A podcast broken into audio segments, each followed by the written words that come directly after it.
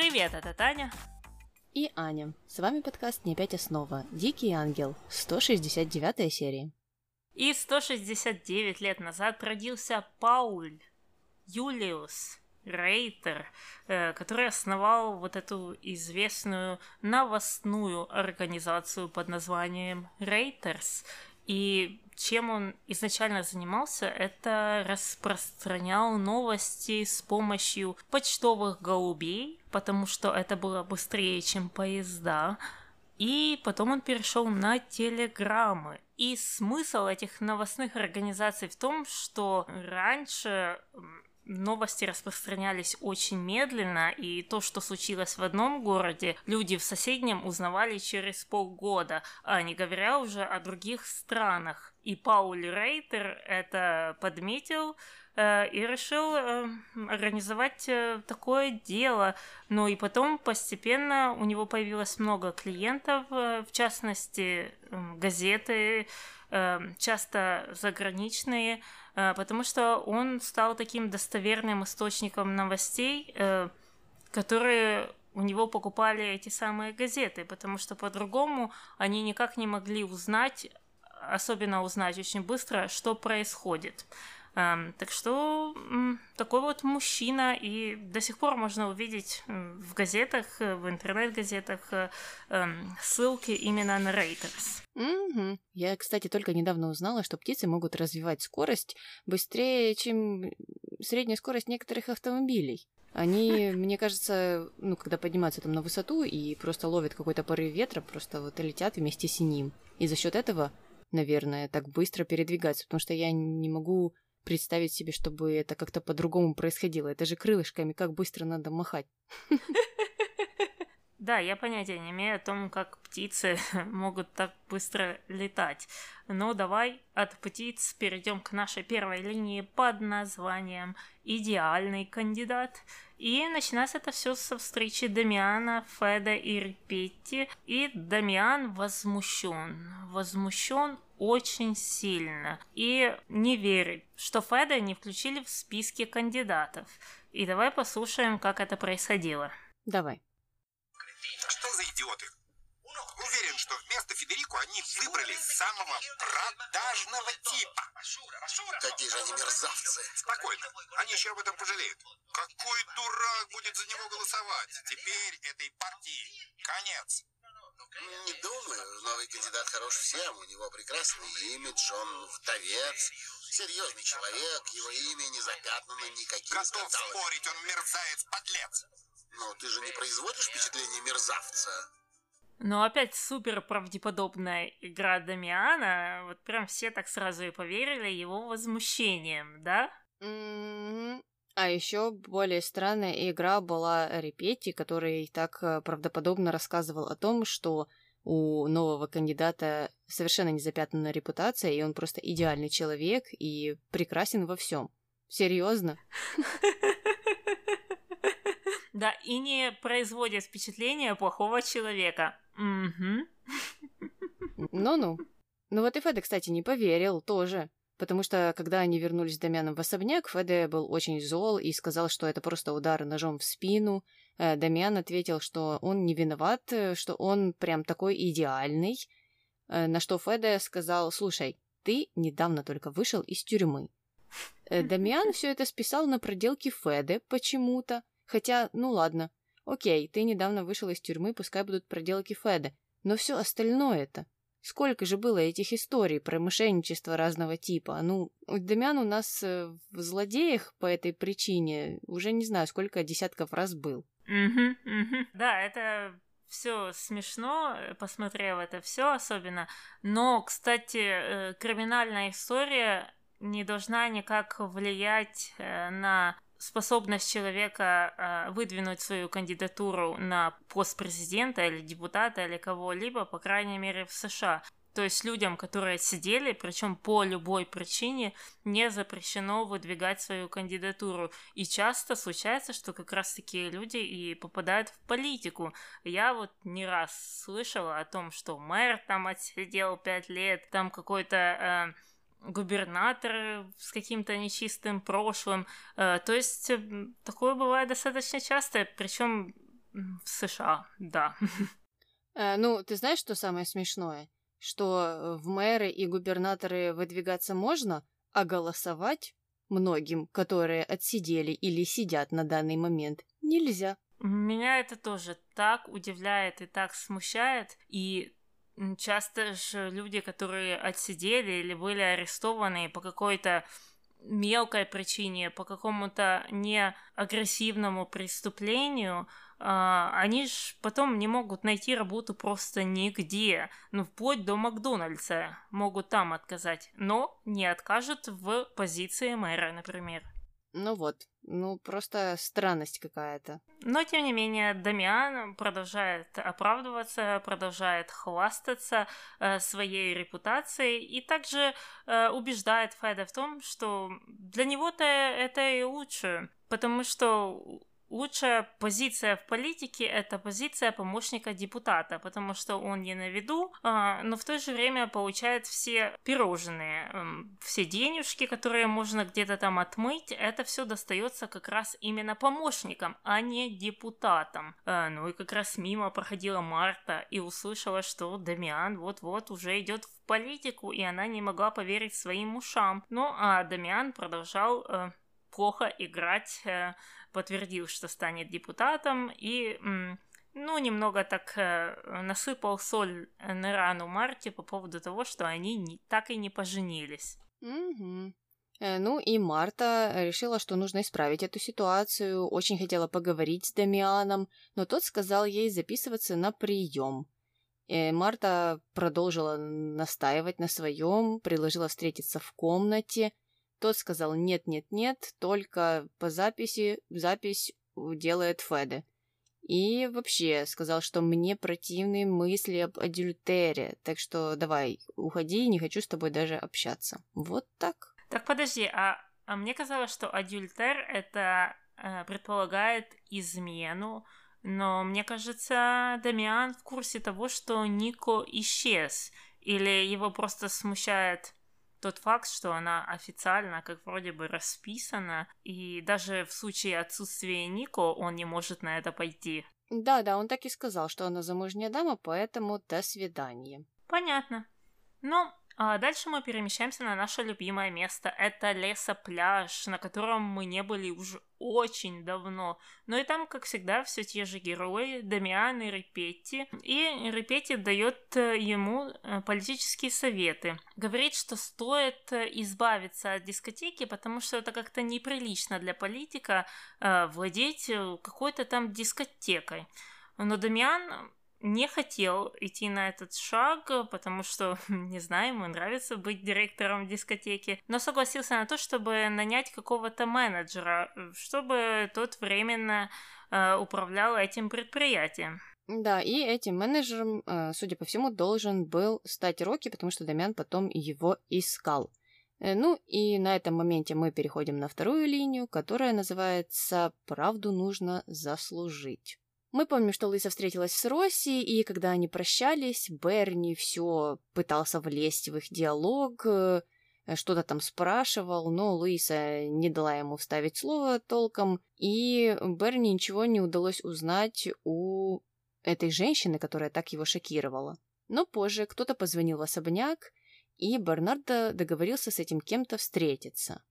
И мы видим, что этим кем-то оказалась Росси, потому что она вернулась в особняк, что очень странно, ну, странное место для встречи, потому что Берни так распереживался и сказал, что их не должны видеть вместе, и отвел ее в кабинет. Ну, можно было встретиться где-то на нейтральной территории, я не знаю. Ну ладно. Аня, карантин, карантин на дворе. Какая нейтральная территория? Ну так тем более, тем более нужно встретиться на улице на расстоянии двух метров, э, стоять и кричать друг другу, что ты хочешь там прокричать, а не носить свои вирусы и бактерии в чужие дома. Аня, она прикрывается своей шубой и очками. У нее есть защитная экипировка. Ну, кстати, кстати, Росарио действительно думает об этом, потому что она, когда во второй раз пришла в особняк, она уже была в новой шубе, или это пальто было, я уже не помню. То есть она, скорее всего, ту шубу отправила в химчистку, и надела новую.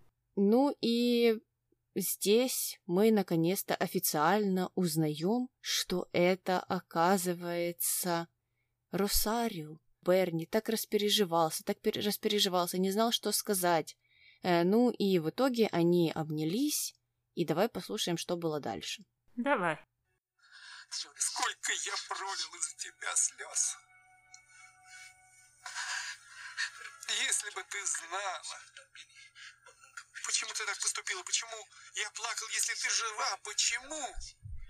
Чтобы защитить тебя. Меня защитить от чего? Если бы я вернулась, то тебя бы убили.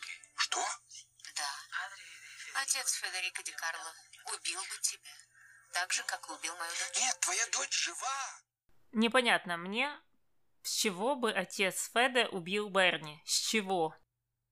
Ну, не знаю, не знаю, но Росарио, видишь, все сделала для того, чтобы защитить его. Села в ту машину скорой помощи и отправилась э, с отцом Феде куда-то непонятно куда. Но самое интересное, что они даже не попытались нам объяснить, почему бы он хотел бы это сделать, почему именно Берни, почему он просто так бы его не убил. Ну вот Росарио пропала, можно было бы вообще подзамести все следы. Вот э, сказал то, что дочь умерла, ту увез в неизвестном направлении на скорой помощи. А э, Берни можно было тоже убрать, и все, даже без э, возвращения Росарио. Ну, несостыковка на несостыковке, как по мне. Да, Таня, но мы верим сценарию. Мы идем по сценарию, пока сценарий нам не скажет, э, кто же это на самом деле. Мы считаем, что это мама Милагрос. Вот, счастье-то какое, а ты все о каких-то несостыковках. Да, я знаю, я одна из этих жаб, которые пристает к сценарию и указывает и выискивает всякие неполадки. Да, да. Ну и после вот этих э, обнимашек э, Росарио и Берни заговорили о э, дочери, она думала сначала, что это Глория, как мы помним, но Берни там все прояснил и позже привел Милагрос. Мелагрос вообще ничего не понимала, потому что Берни так ее представил торжественно. Вот она. Ну, непонятно, кто она, что здесь вообще происходит. Ну и кроме того, он еще и сказал, что вот так, кого ты ищешь. Э, на что Росси так немного замялась. Э, Мелагрос там опять э, встряла со своей историей про дядю, и поэтому Росси подумала, что она все знает, но потом Мелагрос объяснила, что нет, это же не настоящий дядя, и как раз это стало моментом для э, Росси решить, что не нужно пока что признаваться ни в чем. Она просто сказала, что у нее умер муж, и теперь она руководит всеми его компаниями многочисленными, и ей нужен помощник. И поэтому э, она попросила у Бернардо которого она, судя по всему, видит первый раз, или второй, или третий, не знаю. Ну, в общем, она его не знает, но она попросила Берни э, порекомендовать кого-то, и Берни порекомендовал Милагрос. Потом они совсем неплавно перешли на то, какая же у каждого была трудная судьба, и как каждая из них кого-то потеряла. Роси потеряла ребенка, Милагрос маму, ну, и всю эту идиллию прервал Берни, который сказал, что скоро придет Феда, и Росси нужно собираться, потому что с Федой она видеть не хотелось. Но перед уходом она еще раз настоятельно попросила Мелагрос подумать над ее предложением стать э, помощницей. Ну, совсем, совсем не подозрительное э, предложение. ну, во-первых, тут все звучит очень смешно. То, что она руководит всеми фирмами, это это наводит э, на некоторые мысли. На э, какие ну, это, Таня? Что это невозможно.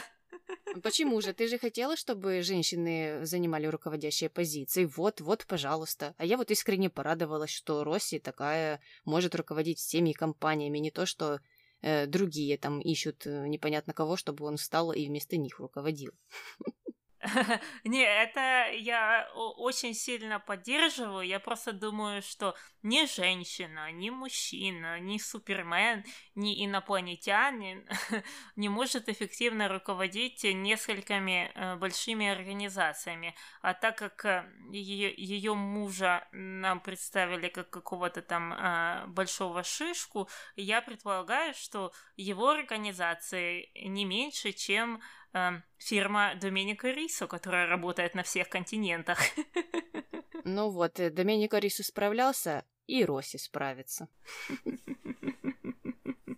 Понятно. Но двигаемся дальше. Нам опять показывают диалог Бернардо и э, Росарио, и он интересуется, а почему-то не рассказала Мелагрос правду. Был, был же такой хороший момент. Росси Росарио не согласилась. Она считает, что нужно дождаться другого момента, а именно того, э, когда Мелагрос э, ее полюбит. Вот нужно сначала, чтобы она ее полюбила, а потом только после этого она заслуживает на правду. Таня, ты любишь своего начальника? Как тебе сказать?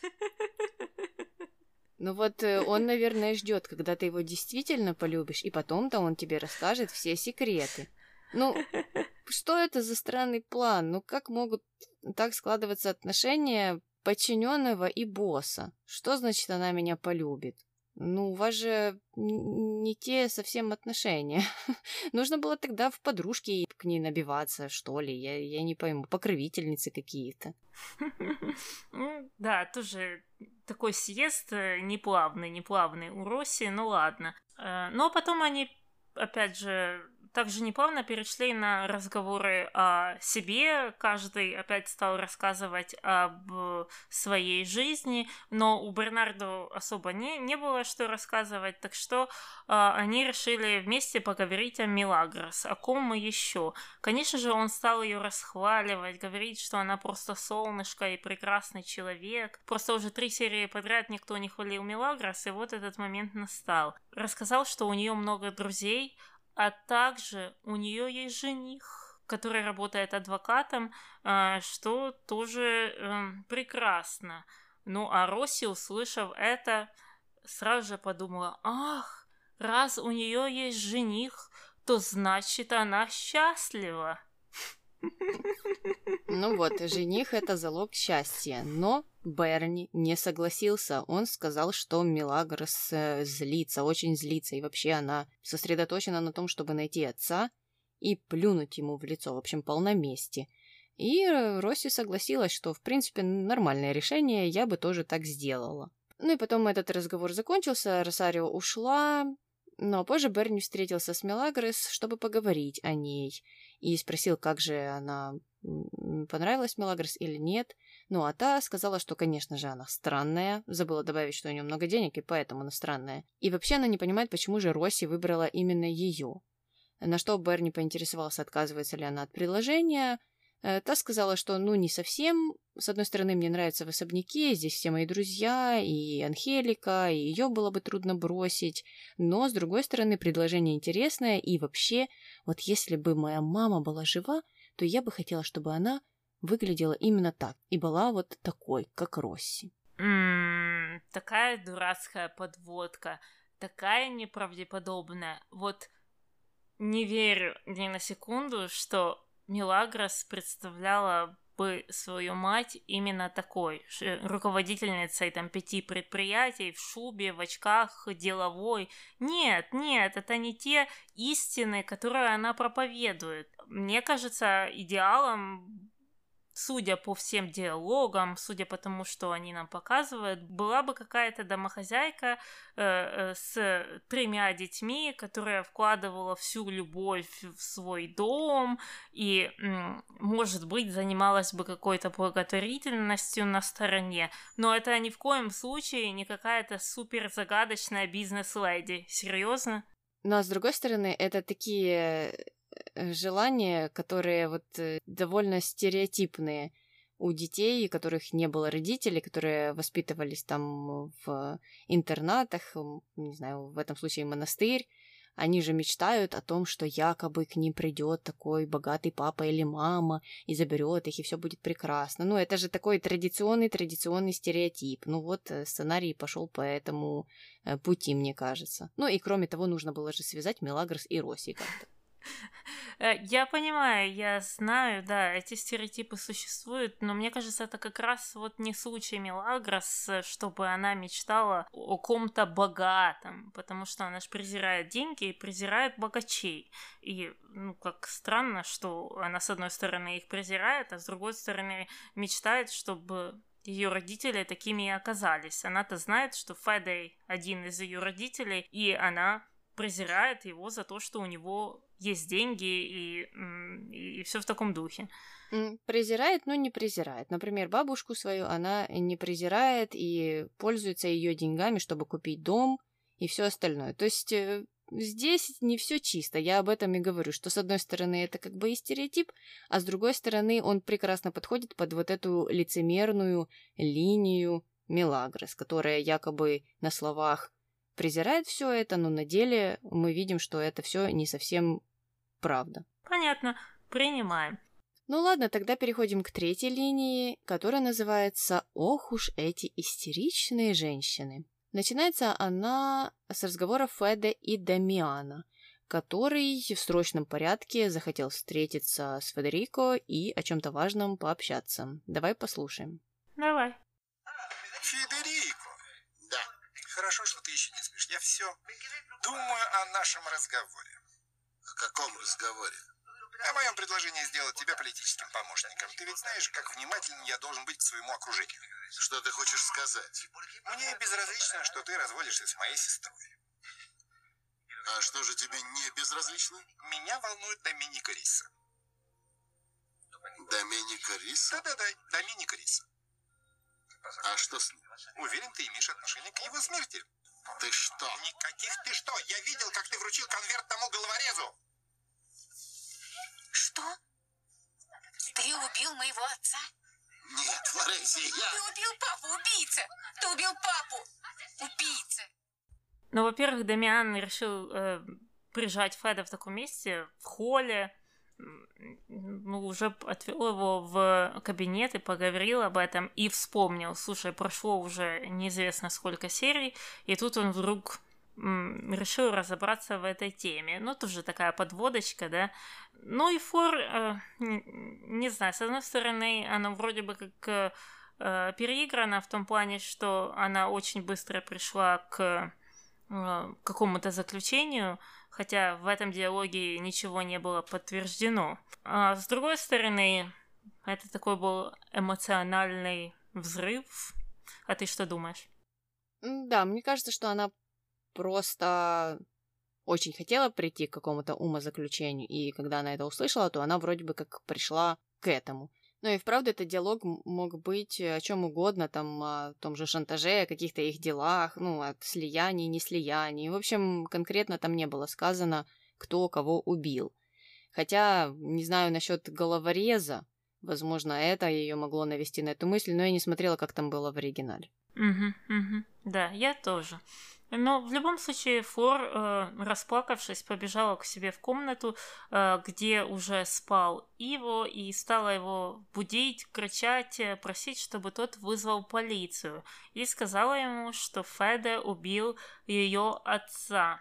Ну а потом мы перемещаемся обратно вниз, где Феда и Дамиан продолжают общаться на эту тему. Э, Феда говорит, что он как раз не убивал Доменико Рисо. Он просто хотел его дискредитировать, э, нарыть какие-то компроматы, и только это. Ну и как раз в этот момент пришел Иво, э, чтобы сообщить, что Флор э, собирается звонить в полицию на Федерико. На что Феде в ответ сказал, что он-то вообще ни при чем.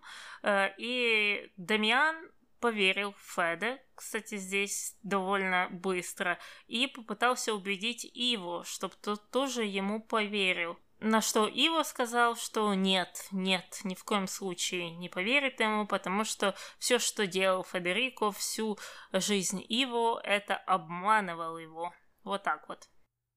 Ну, опять нужно было себя притянуть э, в эту историю, mm-hmm. конечно же.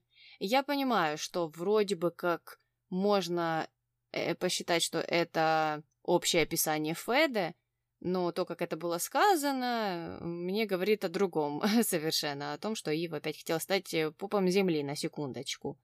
Э, но mm-hmm. а позже Феда уже пришел в комнату Ива и Флор и рассказал всю историю о том, как Доминико Риса пытался разорить его компанию, а тот только защищался и опять же хотел его дискредитировать, но не убить. И Иво, в конце концов, сказал, что он ему верит. Посоветовала Флор сделать то же самое, но та никак не отреагировала.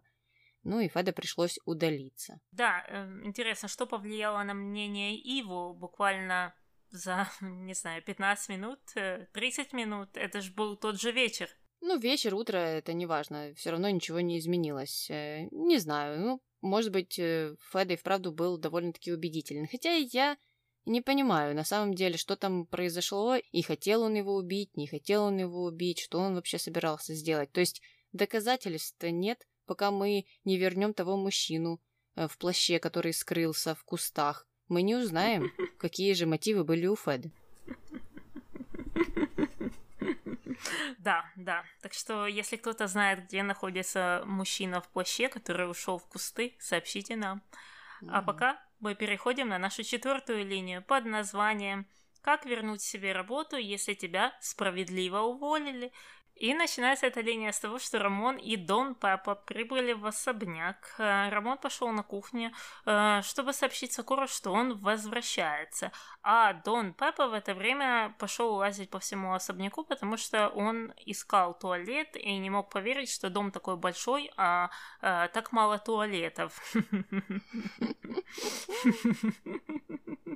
Ну и пошел э, он в какую-то первую попавшуюся комнату, которая оказалась комнатой Анхелики. А она там как раз свалялась в кровати, читала какую-то книжечку. Э, и давай послушаем ее реакцию. Давай. Только позвольте кое-что сказать. Сегодня вы прекрасно выглядите. Ну и нахал. Жрайтесь. Убирайте Бернардо.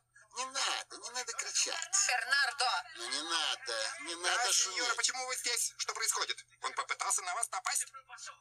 Какая глупость, Бернардо. В моем возрасте нам уже не до этого.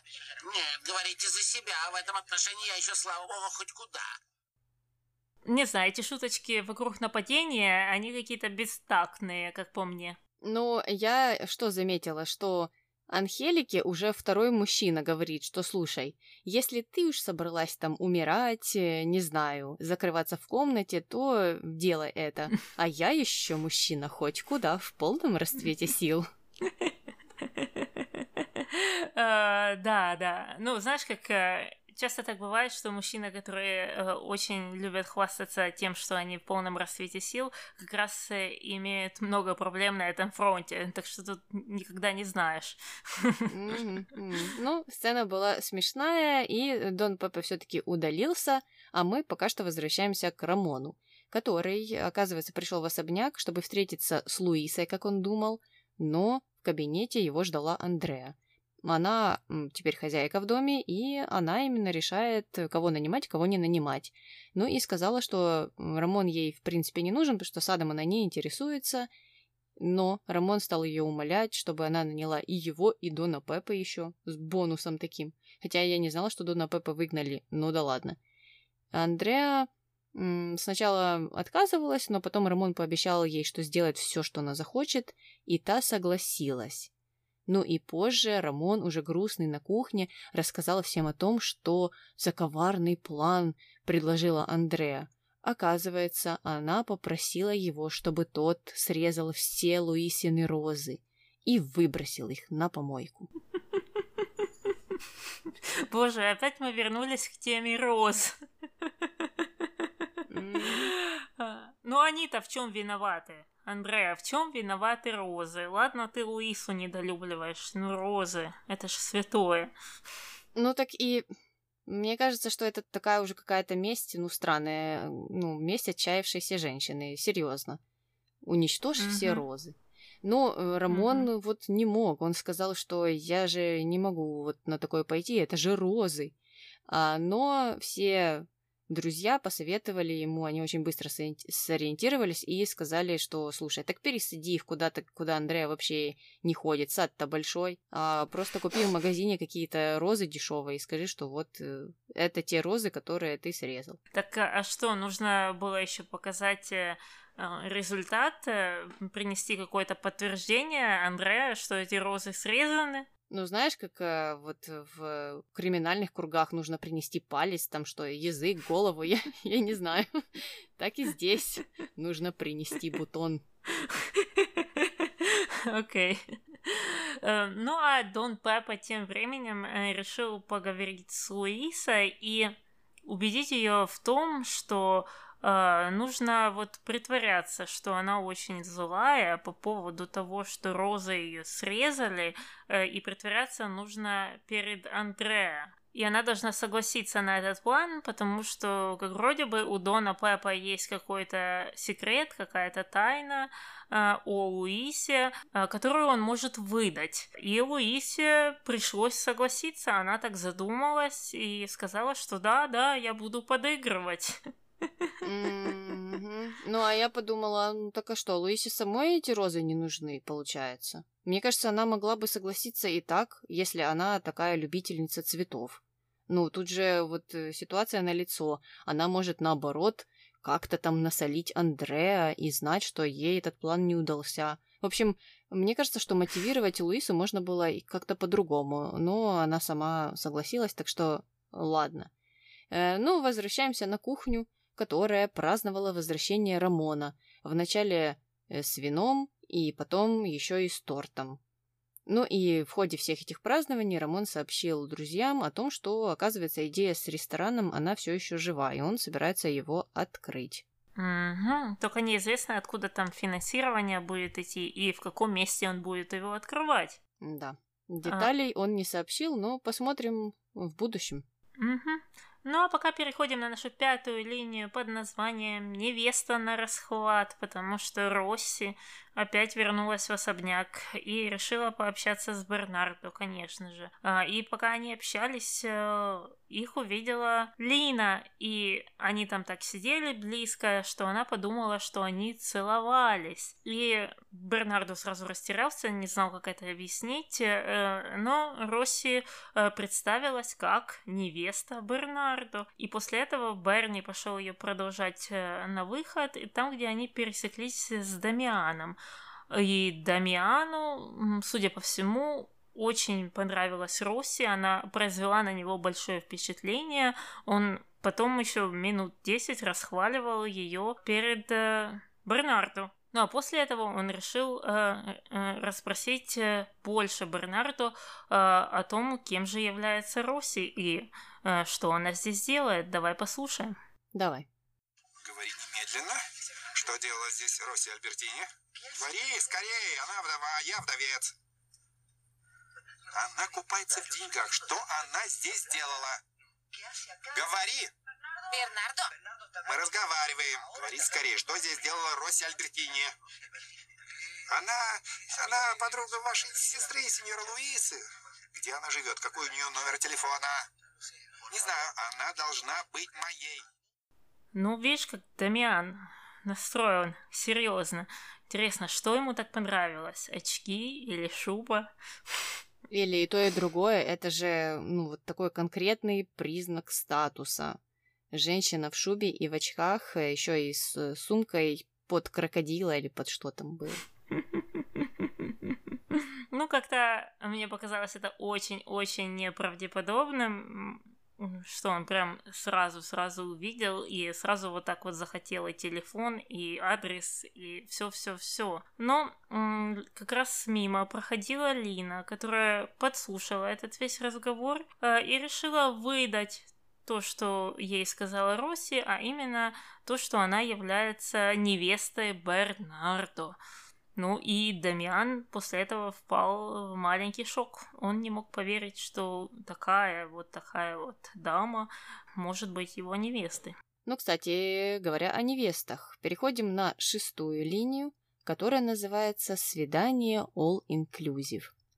Мелагрос, как мы помним, объявила всем о том, что идет на свидание, ну, а Ива, конечно же, пошел за ней, и когда та уже собиралась выходить, попросил ее не идти туда. Мелагрос ответила, что, слушай, я тебе ничего никогда не запрещала, вот и ты ко мне не лезь. Но у Ива был железный аргумент, самый любимый аргумент Тани. Мелагрос, ты что, забыла заброшенный дом? Как хорошо ты меня знаешь. Но опять же, у меня есть две версии, почему он постоянно использует этот, этот аргумент. Первая это клеймо на девственниц, э, то есть он лишает кого-то девственности, и потом они должны быть только его, э, как-то так, и не должны ни с кем больше встречаться, спать, там, э, выходить замуж, то есть он и как коллекционирует, у него есть какая-то коллекция. А второй вариант это то, что он боится, что Мелагрос переспит с Серхио или с кем-либо другим и поймет, что Ива не такой уже страстный. Вот мне кажется, что эта теория более правдоподобна.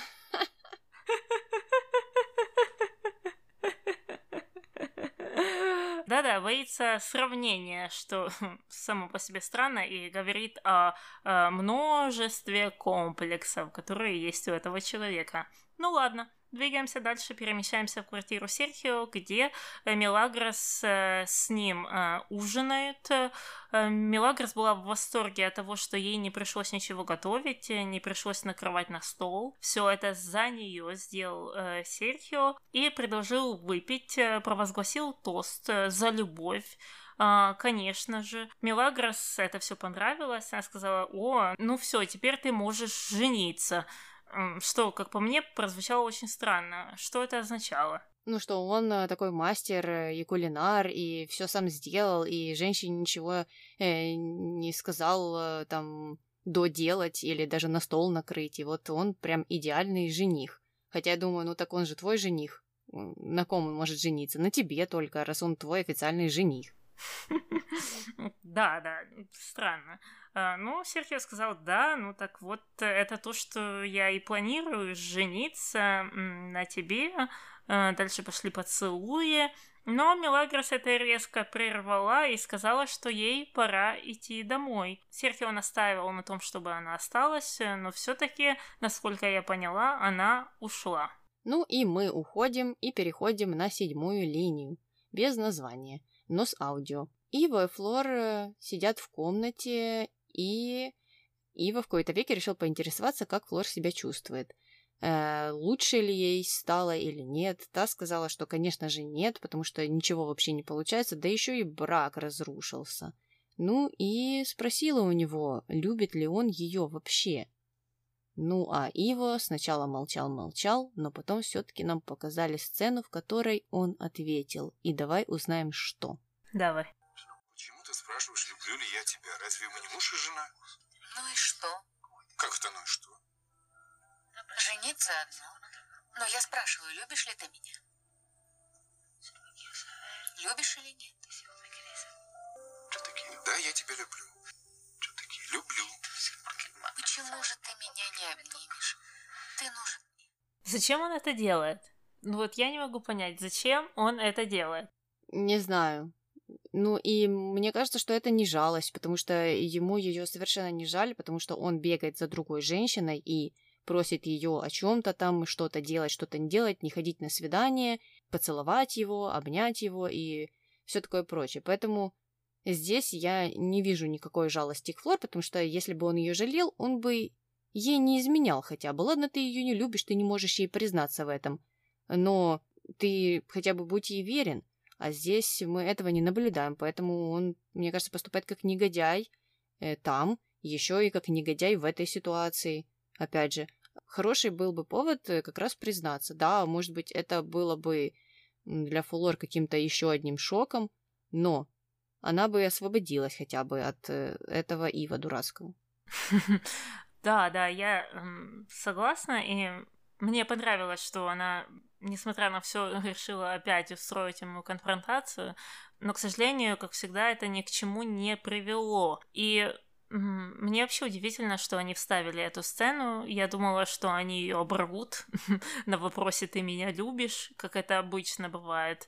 Э, но тут, видно, сценаристы все-таки решили показать его во всей его красе. Ну, мы увидим, как же на это отреагировали зрители, которые не мы. А пока идем дальше к нашим э, другим маленьким линиям. Одна из них о Густаво, который следит за квартирой Марины. Он установил там камеры, жучки, не знаю, прослушку, в общем, все так э, заапгрейдил хорошенько. И приставил фургончик, наверное, к этому комплексу, где сидит какой-то чужой дядька и смотрит, как Марина целует Пабло в квартире. Фу, фу, фу. И я прошу заметить, что я несколько серий назад или несколько десятков серий назад шутила о том, что Доменико Риса там подсматривает за Флор, когда он предъявлял претензии Иво об их первой брачной ночи. Ну и, пожалуйста, вот реальность. Ужасная, ужасная реальность, но потом же, потом же, самое ужасное, что вот эти все э, кассетки, э, вот эти все флешки, они ж в конце концов все попадают в интернет. А когда они попадут в интернет, оттуда ты их никогда не уберешь. Именно так, так, в интернете появляются эти домашние видео. Так что, люди, не снимайте себя, оно в один прекрасный момент окажется в интернете. Ну, Марина-то не знает что дядька какой-то сидит mm-hmm. и смотрит на нее. Ну, ужас, ужас какой-то. Ну ладно, идем к последней линии о том, что Милли решила немножко так придавить Глорию и поинтересовалась у нее, когда же та наконец-то скажет Лидии о том, что беременна. Ну и Глории пришлось там отнекиваться, говорить, что пока что не было времени, но скоро-скоро все скажу. Угу. И на этом закончили все наши линии. Мы можем переходить к нашим номинациям. Кто у тебя герой? Ой, ну у меня такой небольшой герой. Я записала Дона Пепе за две вещи. За то, что он решил спасти Рамона каким-то образом. Хотя я так и не поняла. Они же шли навстречу с кем-то, и такое было ощущение, что их должны были назад взять. Ну ладно, не хочу в этом разбираться. И второе, это то, что он правильно заметил, что в таком большом доме не хватает туалетов. Uh, да, и я так понимаю, что там вообще нету гостевых туалетов. То есть обычно в доме, uh, особенно в таком большом, на первом этаже должен быть гостевой туалет, чтобы люди не шли куда-то через чью-то комнату. Да, да, это странно, чтобы гости там лазили по чьим-то спальням в поисках туалетов. Так что Дон Пепе совершенно прав. А, ну, а я записала в герои Флор только за то, что она не теряет почему-то надежды, и я не знаю, это можно рассматривать как позитивно или негативно, а, но, по крайней мере, она идет на какую-то конфронтацию, и она пытается что-то выяснить, э, что мне кажется, является позитивным фактором, и за это я и поставила плюсик. Понятно. Переходим к злодеям. Кто твой злодей? Я записала Густаву по очевидным причинам, потому что он следит за людьми в их э, приватном пространстве. Я согласна, я по этой же причине записала Густаву. Фу, фу, фу. Ну и переходим к дуракам. Кто у тебя дурак? Э, Росарио. Мы ведь считаем, что это Росарио, правильно? Ну, это же мама Милагрос появилась. Все, идем по сценарию, как нам в сценарии это и э, хочет показать. Ну так вот, эта мама, которая столько лет жила и думала, что ее дочь умерла, вот нашла свою дочь и вдруг почему-то решила подождать и не рассказывать ей о том, что она ее мама. Ну, по-моему, дурацкая идея, и такая мама не то что так немножко глупа, ну, множечко глупа, в общем. Угу, согласна, поддерживаю. А, но я все же записала Луису за то, что она повелась на этот э, достаточно странный план Дона Пепе э, притворяться, э, что она зла перед Андреа. Странно это все звучит, потому что если тебе приходится притворяться в чем-либо перед своим врагом, то мне кажется, это означает, что ты уже проигрываешь. Да, ну там что Андреа, что Луиса, мне кажется, обе сглупили в этой ситуации, так что можно было выбирать или ту, или другую. Согласна. Ну и закончили с нашими номинациями, переходим к мистеру Морковке. Сколько морковок сегодня? Две морковочки за желание Марты встретиться с Дамианом в спальне, ну и за Дона Пеппа мужчину в расцвете сил тоже немножечко. Ну и все, тогда можем переходить к нашим комментариям. Ну и начнем мы сегодня с подрубрики, которая называется «В изменах мужа всегда виновата жена». Как меня раздражает эта Флоренция. Она дура. Чокнутая истеричка Флор. Флор собственноручно убивает свой брак своим кислым настроением, Умереть со скуки так можно. Бесит сырой Флор Гриб. Видит, что Ива ее не любит, а она его тюкает вопросом, любит ли он ее. Какая придурочная эта Флор. Прям бесит. Не понимаю, как Ива терпит ее истерики. Зачем Флор цепляется за Ива? Неужели она не видит, что он к ней холоден и что их брак скучен до тошноты? Сидят все время дома и выясняют отношения. Но опять тут э, э, она и истеричка, и э, в то же время она скучный гриб. Пару заметок. Все комментарии э, какие-то странные, но последним указано, что они вот э, постоянно сидят дома, и, мол, что это вина Флор, хотя на самом деле как раз в этой серии она предлагала его пойти куда-то поужинать, куда-то в ресторан, не знаю, выйти куда-то в люди, э, но его э, отказался, причем он стал как-то ныть, э, что-то играть из себя, что как она посмела вообще такое предложить куда-то выйти. Ой-ой. Э, ну и в общем, скучная она или не скучная, э, тут можно поспорить, э, нам она тоже такой кажется очень часто, но она такой является с первой серии, в которой она появилась. И его она показалась загадочной и интересной. И она вообще не поменялась с того времени. И он видел, э, на ком он женится. Видели глаза, что покупали. Так что тут э, использовать скукоту как аргумент совсем не к месту. Mm-hmm. Ну и опять же, если вот те эпитеты об истеричке и другие связанные с этим слова относятся к этой серии, то так называемая истерика – была же достаточно справедливая. Она же не просто там расплакалась и говорила, что э, позвонит в полицию вот так, потому что ей это в голову взбрело. Она услышала разговор, который, ну, так нормально намекнул на то, что Феде мог быть виноват в том, что ее отец умер. Здесь, э, опять же, все, ну, мне кажется, оправдана, реакция нормальная. И мне была непонятна, опять же, реакция Ива, который спрашивал спустя 15 минут после того, как это все случилось, как себя Флор чувствует, лучше ли ей или не лучше. В смысле лучше? у нее умер отец, у нее и вправду разваливается брак, что значит лучше? И я не знаю, эти комментаторы были женщинами, не женщинами, кто вот это все писал, но здесь э, снова, снова, 155 9 миллионный раз напрашивается вопрос, за что женщины так себя ненавидят. Ну, насколько сложно поставить себя в эту ситуацию? Да, может быть, женщина чувствует, что э, что-то не так с браком. И она 15 раз это уже озвучила. Она уже ей предлагала над этим поработать. Она уже ей предлагала элементарно куда-то сходить. Она уже и просто спрашивает, ты меня любишь или не любишь? На что ей даются какие-то ответы, которые или газлайтят ее, и говорят, что, слушай, ну ты какая-то дура вообще, что ты себе вообще думаешь? Я же не такой, я же весь прекрасный. Или э, в ответ человек ноет и говорит, что, ой, у меня вообще-то деловая встреча, какие там выходы куда-то? Что, деловая встреча 24 часа в сутки, 7 дней в неделю? А, или он элементарно врет и говорит, что да, я тебя люблю. Ну, где здесь ошиблась Флор? Где здесь она оступилась? Вот э, я не пойму. Да, неправильное, наверное, решение было изначально встречаться с Иво. Ну так и она его хотела 35 раз бросить. Это же он там э, к ней возвращался постоянно и уговаривал ее. И опять же газлайтил ее и врал ей. И пытался убедить в том, что он не такой, как он есть на самом деле. То есть, э, возможно, ей нужно было быть более внимательной.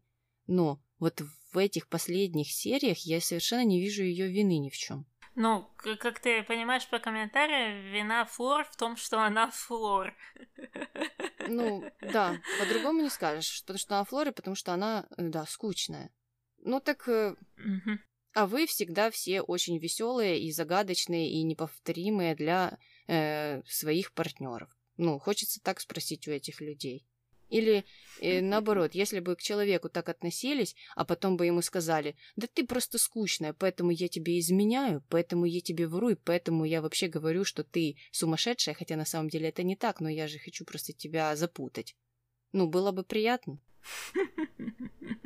Э, но опять же хочу повториться, что они никогда бы не были в этом положении, потому что в жизни они играют роль Милагрос. Все они в своей жизни это Милагрос, которую все любят, все уважают, все восхищаются и никогда не будут ей изменять. Да, ну самое печальное, что Милагрос тоже изменяют. Ну да ладно, на это можно закрыть глаза. Ладно, закончили с подрубрикой, идем дальше? Да, идем к последнему комментарию. Девятая минута. Мели говорит, «Прости, я когда-нибудь запрещала тебе ходить на свидание? Вот и ты не лезь в мою жизнь». Это короткая память или лицемерие? Она неоднократно грубо вмешивалась в личную жизнь Ива. Она прямым текстом просила его не встречаться с Флор, когда их с Ива отношения только начались. Я уже молчу о том, что она предпринимала для того, чтобы их разлучить. Нанялась служанкой, солгала про приход бывшего мужа, пыталась испортить ужин и так далее. С Пилар также было, она мешала ему единяться. Ответ. Ну, теперь с вами все стало ясно. С точки зрения здравого смысла, у вас маниакальная неприязнь к Миле. Такая, что вы кушать не можете. Это не лечится. Что-либо доказывать вам бесполезно. Никакой объективности суждений с вашей стороны в отношении к Миле и речи быть не может. Ну, добавился еще один диагноз от идеального мужчины. Это уже не просто э, нервозность, ПМС, э, зависть женская. Это уже и маниакальность. Слушай, Таня, а я хочу э, вот перенять э, твои навыки альтернативных идеальных комментариев и ответить этому мужчине. Значит, ответ мужчине идеалу. Но теперь с вами все стало ясно. С точки зрения здравого смысла у вас маниакальная неприязнь к комментатору, который аргументирует все свои комментарии, такая, что вы кушать не можете. Это не лечится. Что-либо доказывать вам бесполезно. Никакой объективности суждений с вашей стороны в отношении комментатора, который аргументирует все свои комментарии, и речи быть не может. Замечательно, замечательно. Ты прекрасно переняла этот навык. Спасибо. Э, да, да. Ну, опять же, доказывать э, все бесполезно, когда у тебя нет доказательств. Это тоже такой э, очень интересный съезд, вариация «Ой, все. Действительно, если у тебя нет аргументов, то проще всего написать, что да, и доказывать. Все бесполезно. Минут-то нет, Тут написано девятая минута, а он не может предложить э, пятнадцатую минуту, или тридцать пятую, или тридцать восьмую.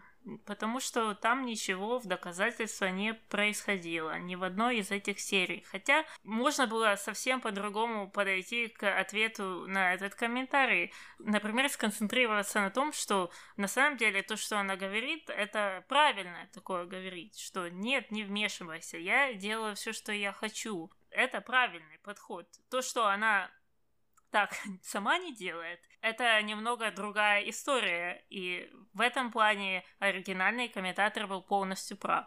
Да, я согласна. Э, но, опять же, реакция в данной ситуации у Мелагрос была правильная. Хотелось бы, чтобы и она сама придерживалась этого правила, потому что она много раз Ива уже об этом говорила, кстати говоря. Э, ну, Конечно же, нет, нет, Таня, здесь э, уже ничего не поделаешь. Это какая-то маниакальность. Будем знать. Ну ты же понимаешь, Аня, что все эти диагнозы, они еще принадлежат нам. Записывай себя в блокнотик и ищи лекарство. Если найдешь, сообщи мне. Хорошо, обязательно. Ну и э, я, наверное, пойду, так что нам нужно сворачивать лавочку, чтобы я могла начать исследование. Давай, с вами была Таня и Аня. До новых встреч. Пока. Я тоже запустила. Хорошо, сейчас, секунду. Угу. Ты считаешь? А, ну да. Раз, два, три. Ну, слушай, это, это Кити, она просто сегодня... Угу. Она решила а, все испортить. И начинается эта линия с того, что Рамиан... Рамиан... Рамиан...